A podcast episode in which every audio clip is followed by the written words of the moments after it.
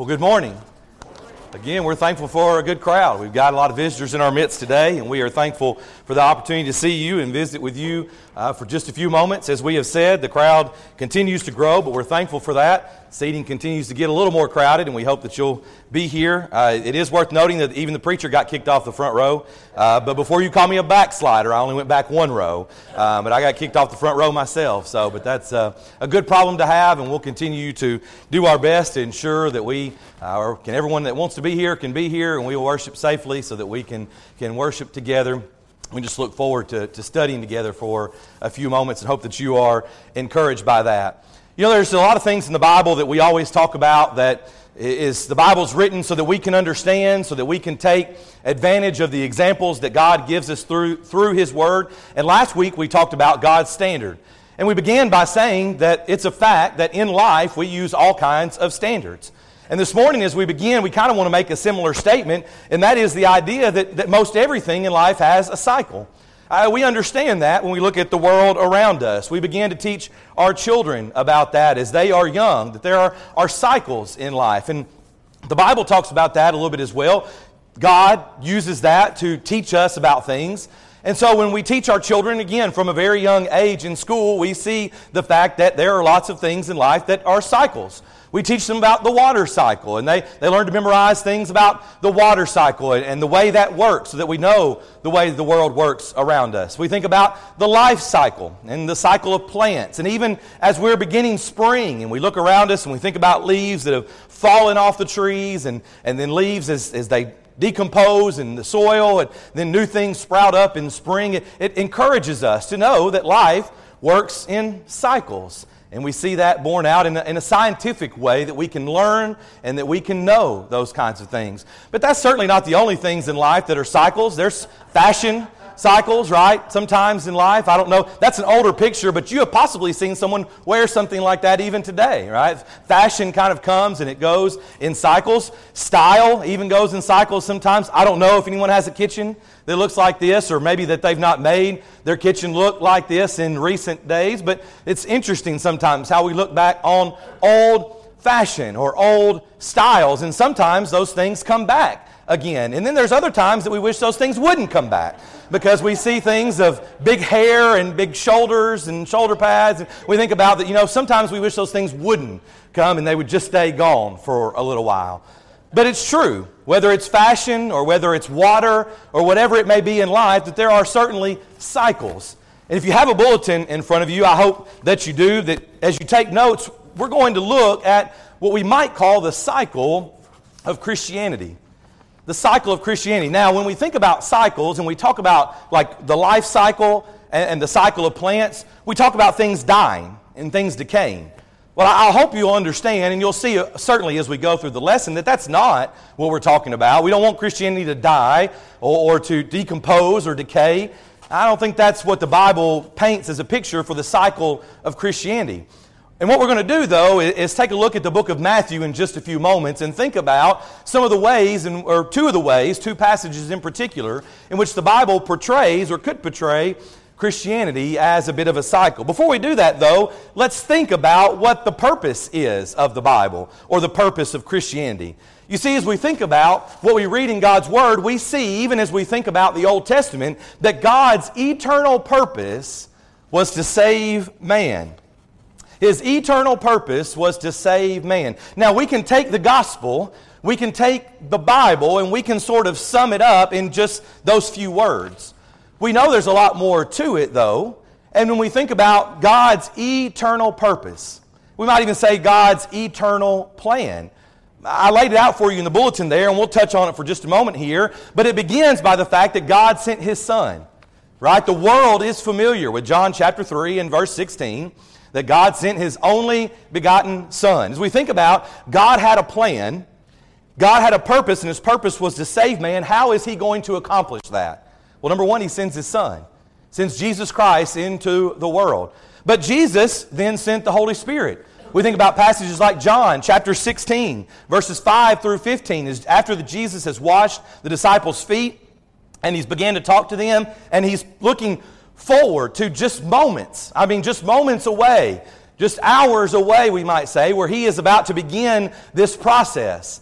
And when he's talking to his disciples, he tells them that if, if I go, and I'm going to go, that I will send the Comforter. Your Bible may say something along those lines the Comforter or the Holy Spirit. So, if God's eternal purpose, if his eternal plan was to save man, how's he going to accomplish that? Well, first of all, he, he sends his Son. His Son comes into the world, and his Son then says that I'm going, as I leave, to send the Holy Spirit. The Comforter shall come and will give you the words that you need. The Holy Spirit then comes in Acts chapter 2 when we think about that great day in Jerusalem, the day of Pentecost, and the Holy Spirit there with the apostles gives them the words they need, that first gospel sermon. But not only that, then those men are going to write for us. We think about passages like 2 Peter. 2 Peter chapter 1 and verse 21. 2 Peter 1:21 that holy men of God spoke as they were moved by the Holy Spirit. God's eternal purpose is to save man. How's he going to accomplish that? He sends his son who says, I have to go and I will send the Holy Spirit. And the Holy Spirit comes and it guides the apostles into all truth so that they can then take the words of the Holy Spirit, they can by inspiration write these things down, not only recording for us the life and times of Jesus and his death and burial and resurrection, but even the inspired letters of Paul to the Christians, that he would encourage them in those same letters that are still encouraging us even today. And so he sent his son, who sent the Holy Spirit, who guided the apostles, who wrote these things down so that we, we being anyone, you, me, anyone in the world, even as Gabe prayed for us about the lost and us trying to reach the lost, that anyone can be complete. We'd think about 2 Timothy chapter 3 and verses 16 and 17 that all scripture in connection with this sort of chart here, all scripture is given by inspiration of God and is there for us, what does it say? So that we might be complete, thoroughly equipped or thoroughly furnished. You see, how, how is God going to accomplish this purpose, this plan? Well, He goes through these steps that we just listed here, which includes that we now have the complete Word of God that we have God's Word, that we can read and understand and be complete. Even as last week we emphasized the standard, we can know what we're supposed to do when it comes to all the questions of today's society homosexual marriages, gender identity, all these things that we face, the sin of the world. Marriage and divorce and remarriage and, and all the other things that tempt us and try us, we can know what we're to do because of this pattern that God has given to us, what what we should do and the way that we should follow. You see, those who come to Christ, number one, receive blessings. All right? Those who come to Christ receive blessings. We receive the blessing of His Word that we can know and we can know how we should live. But number two, in connection with that, we receive great responsibility. We receive blessings, but we also receive the responsibilities that we are to carry out. If God wants to save man, let me ask you this way could he have simply just put it in our brains? I mean, could he just not have made us all robots that are going to follow after him? And the answer to that is, I guess he certainly could. He's all powerful, so he could have, he could have done it that way. But we love and appreciate our free will, the opportunity that we have to make a choice. So if that's what he's going to allow us to do, and we're thankful for that, then this is the plan. This is the way that the word is going to be passed down that he can accomplish. You see, the church, Christians, provide for the perpetuation of Christ's body, for these things to continue on. And so that, in and of itself, describes a cycle. And that's what we want to talk about this morning. If you have your Bible, the two passages that we're going to look at are both from Matthew. The first one is in Matthew chapter 11, verses 28 and 30. They're words that you're familiar with. We sing them from time to time in various forms. Come to me, Jesus says, all you who labor and are heavy laden, and I will give you rest. Take my yoke upon you and learn from me, for I am gentle and lowly in heart, and you will find rest for your souls. For my yoke is easy, my burden is light. Words that we're familiar with. We sing them to emphasize this important nature, of the important nature of this particular passage. So when we think about the first part of the cycle of Christianity, we might say that the first part is to come and learn. Come and learn. This invitation to come, first of all, is issued by Jesus. We see that here.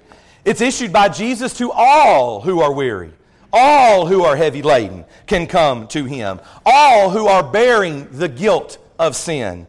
It's also repeated by the Spirit and the bride at the very end of God's revelation. Revelation chapter 22 and verse 17. The bride and the Spirit say, Come. That's the invitation. And I, have to ask you here do you remember being here? Some of you may even be here right now for the first time, or, or maybe you have come and heard before, but, but you've not accepted that invitation to come to Jesus. Do you remember being here, though? If you have, if you become a Christian, do you remember being in that position? For many of us, we were raised from the time we were down here, and, and we were raised, we say, coming to the services of the Lord's church. We, we know that. And so that invitation was a little different because we were always there, but for some of you, you came to it later in life. Do you remember hearing those words, thinking about coming to know Jesus? But as this passage in Matthew chapter 11 reminds us, we don't just come. That's not the only part of it. You see, well, as we think about coming, one must come to know what? Well, Jesus says to come and learn and know me. You see, one must come to Jesus, for he alone has the words of eternal life. You recall the picture that's painted in John chapter 6? John chapter 6, verses 60 through 69. It's interesting because I usually mention it as one of the saddest pictures to me in all of Scripture. And we know for a fact, we understand that, that the chapters and verses of the Bible are not inspired, right? Man came along later and divided it up. The words are inspired, but it's interesting some of the, the patterns that we find, right? We think about Acts chapter 2, and sometimes we refer back to Joel 2 and Isaiah 2. They all point to Acts 2. That's, that's kind of interesting that it kind of turned out that way. John chapter 6 is interesting to me because it's in John 6 and verse 66 and we oftentimes associate 666 as being a, a negative kind of thing. But it's in John 6 and verse 66 that we see this awful picture, the worst picture in all the world. Because Jesus is talking to those who are gathered there, and the Bible says that there are some who turned their back on Jesus. And we sit here and we say, that's not possible. No one would do that. But yes, people reject Jesus. And in John 6, 66, we see this picture. He is standing there in the flesh. This is not the words of the Bible that we're reading much later, because it's easy to turn someone, turn someone down who's not next to you, but he's standing there. And they turn their back on him and reject him. And so we remember there in that passage that then Jesus asked the rest of the apostles, Do you want to leave too? And what does Peter say? Where are we going to go? We have nowhere else to turn to because you have the words of eternal life. You see, that's the, that's the invitation here. We must come to know Jesus. In Acts chapter 4, in verse number 12, Peter in his preaching there talks about the fact that there is there's no other name under which there is salvation. Salvation is not by any other name. You can talk to, to any other God, little g God that you want to name. You can talk to any person, but salvation only comes by the name of Jesus. We think about Matthew chapter 4, excuse me, John chapter 14 and verse number 6, where Jesus says, I, I am the way, the truth, and the life. So, for one to come, they must come and know Jesus. But let's think about the second part of this learn. Well, what are we to learn? If the first part of the cycle is come and learn, what must one learn? Well, let's, let's think about this for a minute. Well, number one, we might say you learn of God and His love. Again, we've already talked about John 3.16. God so loved the world you know, it's interesting that everyone knows that. People put it on signs, many people can quote it, but the, the power behind that just simple idea. What is it that we need to learn when we come to know Jesus? We need to learn of God and His love. We might say, secondly, of Jesus and His sacrifice. We think about 1 Timothy chapter 1 and verse 15. This is a faithful saying and worthy of all acceptance that Jesus Christ came into the world to save sinners we think about 2 Corinthians chapter 5 and verse 21. He made him, God made Jesus to know, who knew no sin, to know sin for us. What is it that we need to learn about? We learn about God and His love. We then learn about Jesus and His sacrifice, what He was willing to do. We think about sin and its consequences. We think about Isaiah chapter 59, verses 1 and 2. We quote this often that it is our sin that separates us from God. What a terrible picture that is as well. Romans chapter 3 and verse 23, thinking about all who have sinned. That we all sin. We need to know that. The world needs to know that. We think about 2 Corinthians chapter 5 and verse 10 that not only is sin in the world, but that we will all one day stand before the judgment seat of Christ. We'll all stand before the judgment seat of Christ that we may receive what we have done, whether good or bad. Because many people might know that what they're doing is not right. They might even call it sinful, but part of the problem is they're not connecting the consequences with it because those consequences, in many ways, are delayed. I mean, not always. Sometimes we do sinful things and we immediately feel the pain and suffering from that. But at the same time, many times we don't feel it. We get away with it. And so we need to be reminded of sin and its consequences. When we need to come and learn, we must learn of salvation and its plan. We think about the fact that one needs to believe in Jesus, the commands that one must follow in order to be saved. Hebrews chapter 5, verses 8 and 9, that Jesus learned obedience, and having been perfected, he became the author of salvation to all who obey him. We talk about obeying the gospel plan of salvation. When Jesus says, Come and learn, what are the things we need to learn? Of God, of Jesus, of sin, and of salvation and its plan. We need to learn, learn of the church. We've emphasized this a lot lately, but it is so encouraging to know. Go back to this, go back to what we said just a few moments ago as we thought about that God sent his son who sent the Spirit to the apostles and, and that we might have the word. How is the church going to continue? Do you remember? Do you remember from several different passages the pain and sorrow that Jesus' friends felt? We think about the road to Emmaus and, and those two guys on the road to Emmaus, they were upset because they think it's over. He's dead and he is in the grave. Well, we think about the fact it wasn't over because then the church is going to be established, and that is how things are going to continue. And so, yes, we need to share with people the love of Jesus and his sacrifice, but you cannot separate Jesus from his church. And people need to know as well about the church uh, that belongs to Christ. When we think about Acts chapter 2 and verse 47, that on that great day, those people who believed, who wanted to be saved from their sins, they were baptized. And what happened? The Lord added them to the church. That's how important the church is to the world and to us, that we can be a part of that. But not only that, we may think about of the rewards and the rewards of faithfulness. What is it that we need to learn? We need to learn about the rewards. You know, we're accused quite often, and it, it really drives the preachers crazy, but it probably drives you crazy too. But we're accused so often of just preaching negativity, right? What you can't do. You guys are the ones who say we can't do this and we, we can't do that, and, and we don't, maybe we don't emphasize certain things. We don't emphasize love enough. We may not emphasize other aspects of the Bible enough. We don't talk about grace and other things. And, and maybe we need to do a little bit better job at that. And, and this is one way, because we do need to encourage and remind people of the rewards that are out there the rewards of being faithful, the home in heaven, the ability to, to shed this old world, this old body, and get to a place to think about heaven above, where there is no more crying, no more sorrow, no more death. We need to think about that. When Jesus says, Come and learn of me, well, that's the first part of the cycle. Do you remember being there? And I would ask you, even at this point, do you know anyone here do you know anyone who would fit into this part of the cycle that they need to come and learn? And I would think that if anyone here says that they don't, then you're lying. Because we all do. Again, even as Gabe prayed, many of us even have family members who need to come and learn. But then we begin to expand our circle and we've got friends, associates, co-workers, people we just know from various things, community events and things. We all know someone who falls into this per- first part of the cycle of Christianity. They need to come and learn. Do you remember being there? Do you know someone there? Well, let's think about the second part for just a moment. And if you got your Bible again, I'll ask you to turn over to Matthew 28 this time. Because it's interesting that, that the words of Matthew, recording the words of Jesus, as he's saying these things, it's recorded for us here in just two simple passages. All, we have to have is the book of Matthew. We're thankful for the whole gospel and the, the whole word. We're not trying to, to shun any other passages, but it's interesting. Matthew 11, Matthew 28. You know it because you probably memorized it once before, maybe when you were younger. Matthew 28, verses 18 through 20. Jesus again speaking.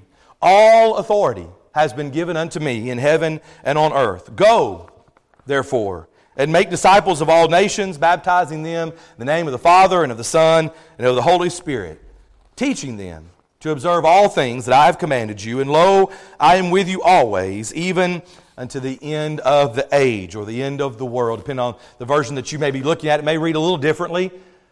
But as Christians, we know this part. But have we truly thought about the second part of the cycle of Christianity? Because if the first part is to come and learn, we might say the second part then is to go and teach. Have you thought about this part before? It's kind of inherent in a way. We as preachers preach about it from time to time, but sometimes we don't emphasize it enough. The second part of the cycle is once we come and learn, then we are to go and teach. We're following the example of the New Testament church. Do you remember Acts chapter 8, the great passage of Acts chapter 8 and the many good things that happened there that actually begins on a sour note. Do you remember Acts 8, verse 1? That Saul is consenting unto his death, right? Stephen's death. They're laying their coats at, at Saul's feet. There's death involved there. Verse 1 is terrible that there has just been a murder. There's just been a murder take place. Not only that, it goes on to say that then the church is under persecution and they're going to be scattered about through Judea and Samaria. And it says, even over in verse 3, that Saul is wreaking havoc. What a phrase in the New King James. He's wreaking havoc on these Christians. But what does it say in verse 4? Oh, verse 4 begins to turn the tide because it says that as they are persecuted and as they are scattered, everywhere they go, they are preaching. Everywhere they go, they are preaching. It doesn't matter that they're fleeing for their lives, they're preaching, they're teaching. And so we think about the fact that we are to go and teach. We are following the example of the New Testament church. We're following the words of Jesus, right? We know Matthew chapter 5, verses 14 through 16, the beginning of the Sermon on the Mount. Jesus makes one of those kind of, we might call it humorous, but, but sort of, I wouldn't call it sarcastic. That maybe is not the right way to say it, but, but it's kind of funny to us because it's so obvious. One of those statements that he makes, he says, Nobody lights a candle and puts it under a basket. We've been talking about these storms. If your power goes out at 1 o'clock in the morning and it's dark, you don't say, hey guys, let's get all the flashlights and candles and we're going to put them under the baskets and then we're going to sit around and, and, try to move around the house. No, Jesus says, who lights a candle and puts it under a, a basket? No one. They light a candle and they put it on a lampstand. And why is that? So, he says, so. It's obvious. The next part is, in the manner of this, you so let your light shine before men. That's the way that we're supposed to be. We're to follow the words of Jesus and that we let our light shine so that we, the people may see our good works and glorify our Father who is in heaven. We're to go, and as we go, we're to strive to be faithful. We think about the words of Paul to Timothy in 2 Timothy chapter 2 and verse 2. Paul would tell Timothy, and it's interesting, passing it down to us, and the things that you have heard from me among many witnesses, commit these to faithful men. All right, Paul, that's great. I got it. I'm supposed to commit these to faithful men. But that's not it. What is the cycle? Because we kind of see it here as well. Paul says, Commit these to faithful men who may teach others also. Go and teach. You know, you may have heard a preacher say before, and I think I've even used it a few times. In Matthew chapter 28, the word go there. You know what that usually means? That usually means we bring someone up on the stage and we agree to pay them $200 a month and we tell them, you go. You go to Africa. You go to South America. You go somewhere and let's go into all the world. And I would submit for your thinking, that's true. We do that. And maybe at times we go. We go on mission trips. We go places. We go and teach. But you may have heard a preacher say before that the word there as well could possibly mean as you are going. Because we think about the fact that, yeah, it's great to bring someone up here and for us to pray and to send them on their way. But for all of us, we are going each and every day. In fact, we're going so much that often we complain about it. We're too busy. We need to slow down. But if we're busy and we're going, then we can't say, hey, Jesus, you know, I never really had an opportunity to go because we're always going. And if we are supposed to go and to send people and to go into all the world, but we're also supposed to, as we are going, spread the good news. then there is an encouragement here for us that the second part of this cycle includes going and teaching. You know, knowing this particular task, this second part, it's not going to end, right? Until time is no more. It's not going to end until, until Jesus returns, until the sheep are divided from the goats. And we think about those who would go on to that eternal reward and those would go on, who would go on to eternal punishment. That's when this task will end. The Great Commission, in and of itself, is, is cyclical. You know, we pass it down to others. The apostles were to teach new disciples to do what? To observe all things. To observe all things that Christ had commanded them. Christ had just commanded them to go and teach. This burden falls upon every disciple of Christ.